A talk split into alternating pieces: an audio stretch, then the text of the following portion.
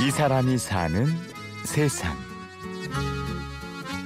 그러니까 저 같은 이제 직업을 가지고 있는 사람들이 다른 사람의 집이나 물건에 대해서 정리를 해라 마라 할 수 있는 것은 제 개인의 소유의 물건도 아니고 어떠한 가치나 의미가 없는 물건이기 때문에 조금 더 객관적인 판단을 내릴 수 있는 거예요.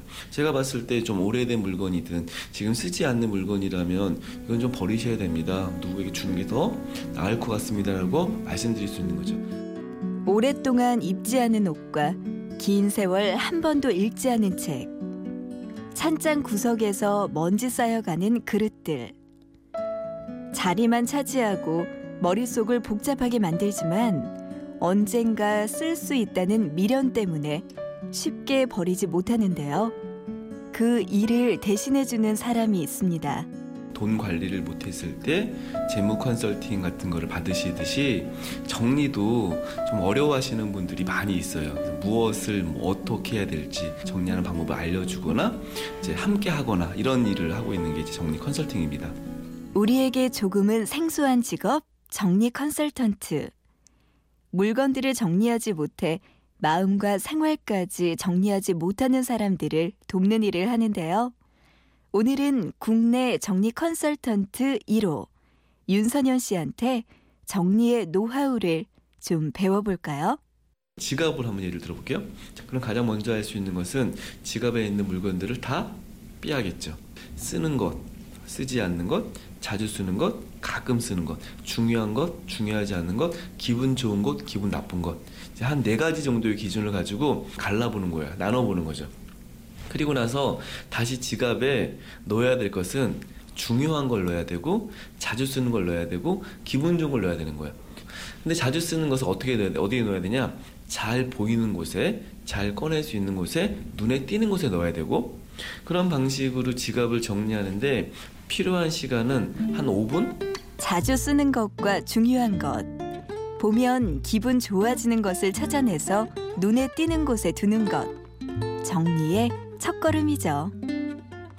자, 이거를 이제 냉장고로 한번 접목시키는 거예요. 집에 있는 이제 냉장고를 정리하려고 다 꺼낸다? 네, 이거는 좀 어려워요. 그래서 저는 한 칸씩 꺼내라고 얘기하거든요. 아까 말씀드렸던 것처럼 먹는 거, 먹지 않은 것, 자주 먹는 것, 가끔 먹는 것. 그래서 그런 물건들을 추려서 넣는 거죠. 그런 식으로 이제 칸, 칸, 칸 하면은 보통 뭐 냉장고에 아무리 대형 냉장고로 해도 30칸이 안 되거든요. 그럼 이제 한 달 정도의 시간 동안은 냉장고에 있는 물건들을 이제 분류한 거죠. 예, 그런 거를 이제 정리라고 이야기하는 거고 하루에 한 가지만 정리하셔라. 그리고 한꺼번에 하려 하지 말고 하나씩 하나씩 차근차근 해나가는 것. 하루에 하나씩 버리는 습관을 들이는 것. 윤선현 씨는 이런 것들이 정리의 기본이라고 말하는데요.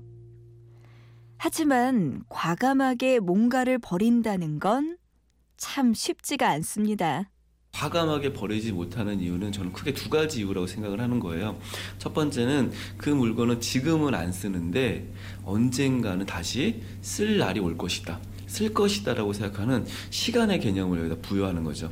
두 번째는 어느 물건이든지 간에 특별히 의미 없는 물건은 없는 거예요. 내가 예전에 어, 젊었을 때 고생하면서 사온 물건들, 내 친구 누군가에게 언젠가 선물 받은 물건들, 실제로 시간이 지나서 보면은 그 물건들을 쓰는 일은 없어지고 결국은 그 물건들이 계속 이제 쌓이는 거죠. 저는 이제 언젠가는 다시 쓸지 몰라서 그리고 누군가와의 추억이 깃든 물건이라서 집안 구석에 구석에 쌓아둔 물건들.